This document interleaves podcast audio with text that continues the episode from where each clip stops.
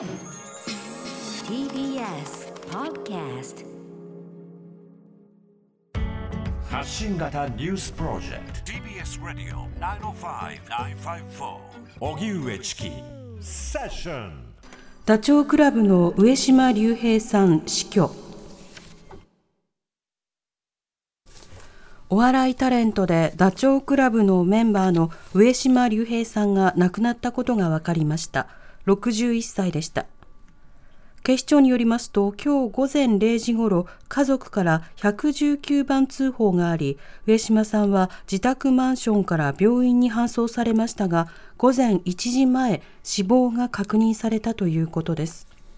関係者によりますと自殺とみられています。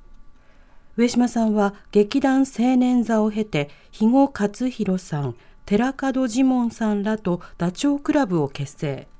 バラエティ番組を中心に活躍し体を張ったリアクション芸で知られていました。一方今回の上島さんの死去をめぐって一部メディアでその手段も報じられたことなどから厚生労働省は WHO の自殺報道ガイドラインに沿って報じるよう要請しています。それでは上島竜兵さんの急死に関する一連の報道について精神科医の松本敏子さんにお話を伺いました。その様子をお聞きください。松本さん、こんにちは。こんにちは。お願いいたします。はい。まず今日の、えー、この報道に触れて、はい、松本さんはどういった印象をお持ちですか？はい、まずあの一個人としてですねあのままさかという、まあ、衝撃というか驚きがありました、はい、でその中でさまざまな報道の記事を目にすることがありまして、えー、ちょっとですねあの自殺の手段、方法に関してかなり詳しく書いているなっていうことそして、えー、一斉にいろんな各メディアがですね報じ始めて何かこうあものすごく全体として強いインパクトをですねあの覚えました。で、うん、その報道のいくつかはやっぱり自殺のあの自殺報道のガイドラインをちょっとこう超えているというか抵触しているような内容があったことが気になりました。はい。今回のあの報道に関して自殺報道ガイドラインが改めて注目されてます。この自殺報道ガイドラインというのは一体どういったものなんでしょうか？はい、あの2000年にですねあの WHO 世界保健機関が制定したものです。はい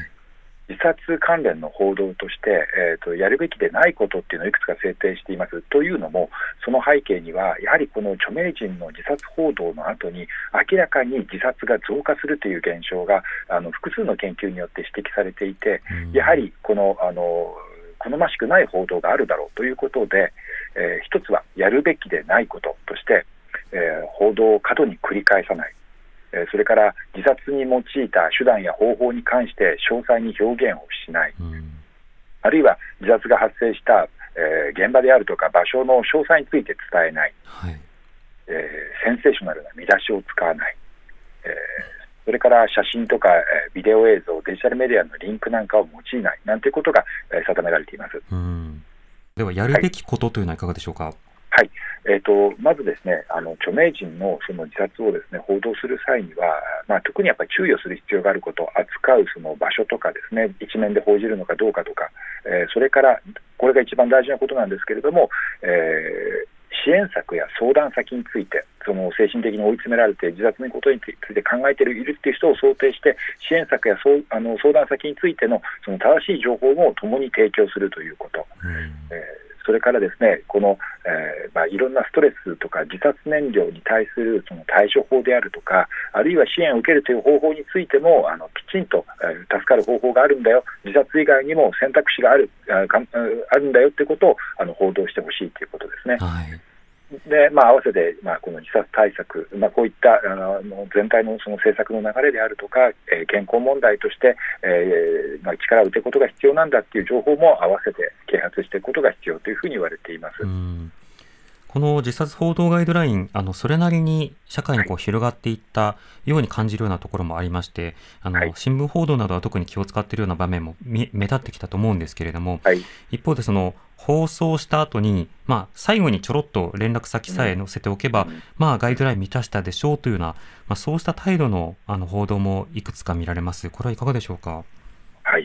まあ、今回、一番ショックだったのは、そのことがこの数年、なんか強まってる感じがするんですね。はいえーいろんなあの例えばインターネットなんかのニュースの記事なんかを見てもですねほとんどそのテンプレートであらかじめ設定されているかのように、えーいくつかのあの相談先、えー相談機関の、えー名前が出てるっていう感じになってるんですね。はいそれがちょっと免罪符のようになってはいまいかということもですねちょっとこの機会に、えー関係者の方たちに考えてほしいなと思っています。またこのガイドラインというのは当然その報道によって多くの人たちが、まあ、自殺という手段をあの考えてそしてそちらの方に向かってしまうということもあればあのやり方によってはさまざまな選択肢より救済であるとかより支援につながるというそうしたようなこともありますありますよね。はい、あります。おそらくこのニュースを受け取っている方たちの中にはですね、同じようなさまざまな苦境をこうのに追い込まれてですね、えーどうしようかって迷っている方がいると思います。で、報道によって背中を押される方もいるでしょうしうん、報道によって別の解決策、選択肢を取る方もいると思うんですよね。はいえーそういう意味では、やっぱりこのメディアのその役割、影響力というのはとても重要かなと思っています。うんまたより広くの方が自殺を考えなかったとしても報道経由でストレスを強く受けるということもありますよね。はい、ありますね。えーやっぱりあの自分自身のその気持ちが暗くなっていったりとかですね、えー死にたいと思ってるわけではないけど、いろんな生きづらさを抱えている方たち、えーますます沈み込んでいったり、えーネガティブなその方にですね、えー考えがいってしまうこともあると思います。うんその場合には少しその、まあ、ニュースを見ないと申しますか、あのその情報から少しこうあの離れるってことも必要になってくるのかなと思います。はい。また特に今報道に報道する側に求められることというのはいかがでしょうか？あのやはりですねあのよく憶測でいろんな自殺のことをこうこの人はこういうことで悩悩んでいたとかこれが自殺の原因だろうみたいなことをしばしば記事の中で憶測した記事が出てくると思うんですね。はい。でこれはあのどうなのかなと思っています、えーそもそも自殺の原因はそれほど単純ではないですね、一つの原因でっていうあのストーリーが簡単にはえー語れないですね、いろんなものが複合的に生じて、まあ、たまたまそういうふうな現象が出てきたというふうに、えー考えるべきだと思います。うんでこのうっかり憶測したストーリーをあの提示してしまうと、同じように状の状況に置かれている人たちって世の中にたくさんいるんですよ。はい。その方たちがその自分の状況の解決策の選択肢として自殺というものを考えてしまうということも、えーしばしばですね、えー専門家によって指摘されているところです。うんこの自殺に関する知識というのは社会的に大きな誤解があるポイントの一つでもあります。まあ、例えば、あの死にたいという人は本当に死にたがっていないであるとか、うん。あの、うつであるとか、そうしたようなものについての、あの、社会的な偏見があって病院に通いにくいであるとか、はい。本当に報道ができる役割というのは非常に大きいですね。はい、そう思います。うん。ぜぜひこういったこういった報道のきっかけにですね、えー自殺対策、それからそのメンタルヘルス問題に対するこの啓発の機会というふうにしていただけるとありがたいなと思います。うまた特に SNS の役割も今は大きくなっています。こちらについてはいかがでしょうか？はいあのまあ、SNS でですねこういった自殺騒動を、まあ、ももちろん個人がショックを受けたからあの記事をシェアしたりとかするんだろうと思うんですけれども、安易にシェアすることが本当にいいのかどうかということもちょっとあの立ち止まって考えていただければなと思います。はい。えーそういったあの記事をシェアされた記事を受け取る方たちの中にはですね、えーかなり自分自身もしんどい状況にある方がいるかと思うんです。その方にあのその選択肢を与えてしまったりとか、あるいはその憶測で書かれている自殺の原因とされているものと自分とを当てはめて、あこういう方法があるのかということで、まあ、いわば模倣自殺と言われるようなですねあの現象を引き起こしてしまうこともあるなというふうに思っています。うんまた、長い間テレビなどで親しんでいた、まあ、慣れ親しんでいた方というのがいなくなるということについて、まあ、喪失感を覚える、そういったストレスを与えるようなこともニュースにはありますよね。はい、ありますね。あの自分自身が何かを失ったに準ずるような喪失感を体験される方は少なからずいると思います。うん一方でそういった様々な、えー死を連想させるようなこと、いわゆるウエルテル効果と言われているものとはまた別に、パパゲーノと言われる、要は支援を、えーつなげていく、支援をより意識しやすい社会にしていく、そうした役割についてはいかがでしょうか？はい、あのまさにこれがメディアに期待するものだというふうに思っています。あのこの報道を通じて他の解決策があるっていうことを知る。可能であれば、そういうふうな他の解決策を取った方がですね、あのうまくその苦境を脱したっていうふうなですね、あのエピソードなんかも付け加えられたら、その効果はより強くなるっていうふうに言われています。うんわかりました。松本さんありがとうございました。ありがとうございます。精神科医の松本敏子さんにお話を伺いました。はい今回の一連の報道によって気分が沈んだという方もたくさんいると思うんですね。はいでその理由も人それぞれだと思います。あの馴染みが深い方が亡くなったというような喪失ニュースを触れての喪失感であるとか、まあ、それから死というものが具体的に身近なものとしてニュースで、えー立ち現れてくる、まあ、そういったものにこう繰り返し触れる、まあ、そうその中にまた具体的な描写がこう含まれる報道もあってそのことによっても抑うつ感覚や気分気持ちの沈み込みを感じたという方もいらっしゃるでしょう。またあの人によっては様々なフラッシュバックを経験したという方もいると思うんですね。私もあの長年まあよまあ、うつを患っていて、なおかつその自殺を何度か試みたこともあります。自傷行為も繰り返し行ってきました。で、そうした中で、あの、いろいろな、あの、今はあの気分が落ち着いて寛解というか、ある程度そうした衝動みたいなのを抑えることに成功はしているんだけれども、でもやっぱりそのストレスが一定程度高まると、パニックのように目の前に死という選択肢がポンと現れるということはあるんですよね。で、そうしたようなそのフラッシュバックは、あの、こういった様々な自殺関連報道の中で、具体的なアイテムの名前とか場所の名前とか、そうしたものが出てくることによって同じくスイッチが押されるっていうことがあるんです。僕は今回の報道で明確にスイッチを今朝押されたんですね。だから今日の午前本当に苦しかったんです。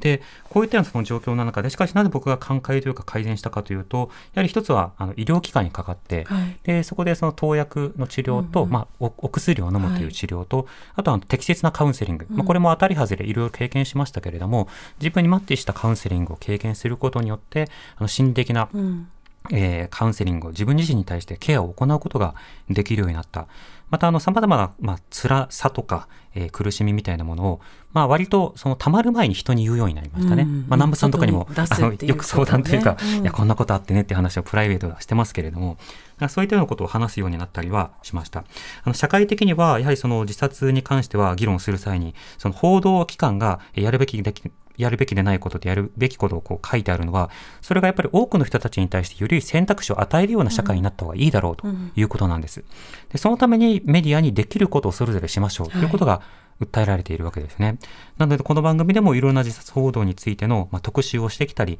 あるいは様々な、えー生きづらさを招くような社会的要因について特集してきましたけれども、まあ、そうしたことを重ね合っていくこと、そして身近な方などから相談された場合に、まあ、このアイテムがあるなっていう、そうしたものを増やしていくこと、とても大事だと思います。はいでは、まずはここで案内を。はい、えー相談の窓口抱え込んでいる悩みを一旦外に出すことで少しねほっとできることにつながるかもしれませんので、えー相談窓口をお伝えしておきます。心の健康相談統一ダイヤルです。電話をかけた所在地の都道府県政令指定都市が実施している心の健康電話相談等の公的な相談機関に接続します。電話番号を申し上げます。0570 064-556番繰り返しますね。0570-064-556番です。続いて社会包括サポートセンター寄り添いホットラインです。こちらは24時間の受付で番号は0120-279-338番もう一度24時間の受付です。0120-279-338番。そして、チャイルドラインです。基本的には18歳までの方で、通話料のかからないフリーダイヤルで電話を受けています。番号を申し上げます。0120-99-7777もう一度、0120-99-7777毎日受付時間は午後4時から午後9時までとなっています。はい。そして、あの、心理的危機対応プラン、ピーコップというのを、そうですよ私の NPO で作っていまして、チキさん。はい。はい。あの、ストップいじめナビという NPO で無料で誰でもダウンロードすることができます。で、これはもともとあの、米軍兵士向けに開発されたものを日本語版として、うんえーアレンジしたものになっておりまして、はいで、これはあの、先ほど出演してくださった松本俊彦さんと、それからあの、心理市のですね、伊藤恵美さんという方、この番組を出ていただきましたね、はいはいにその監修をお願いして作成したものになっています。で、あの、ファーストエイドっていう考え方が、あの、心理分野においても、今、とても重要な分野だというふうにされているんですね。ファーストエイドっていうのは、例えば、怪我したら、例えば応急処置として、その血を止めるとか、心肺蘇生法を試すとか、人工呼吸をするとか、うんうんまあ、そうしたあの、ファーストエイド、例えばはい。溺れてたら水を出すとかさ、い。いろんな緊急のもうね。そうそうそう、うん。最初に何をするかっていうのはあるじゃないですか、同じようにメンタルヘルスの中でも本当に危機の状況になった時にまずすべきこととか、はそうしたような時のために備えておくべきことっていうものが一定程度固まってきているので、うん。まずはここを見てくださいというようなものをまあまとめたものがあります。無料で販布しておりますので、はい。そちらもえぜひチェックしていただければと思います、はい、それからですねインターネット生きづらビットこちらは、えー誰にも相談できない悩みなどに SNS で相談できるということで LINE ですね、えー、と友達追加をして、えー利用することができるということですのでこちらの方も検索してみてください。はい、TBS Radio 荻上チキセッション TBS Radio 905-954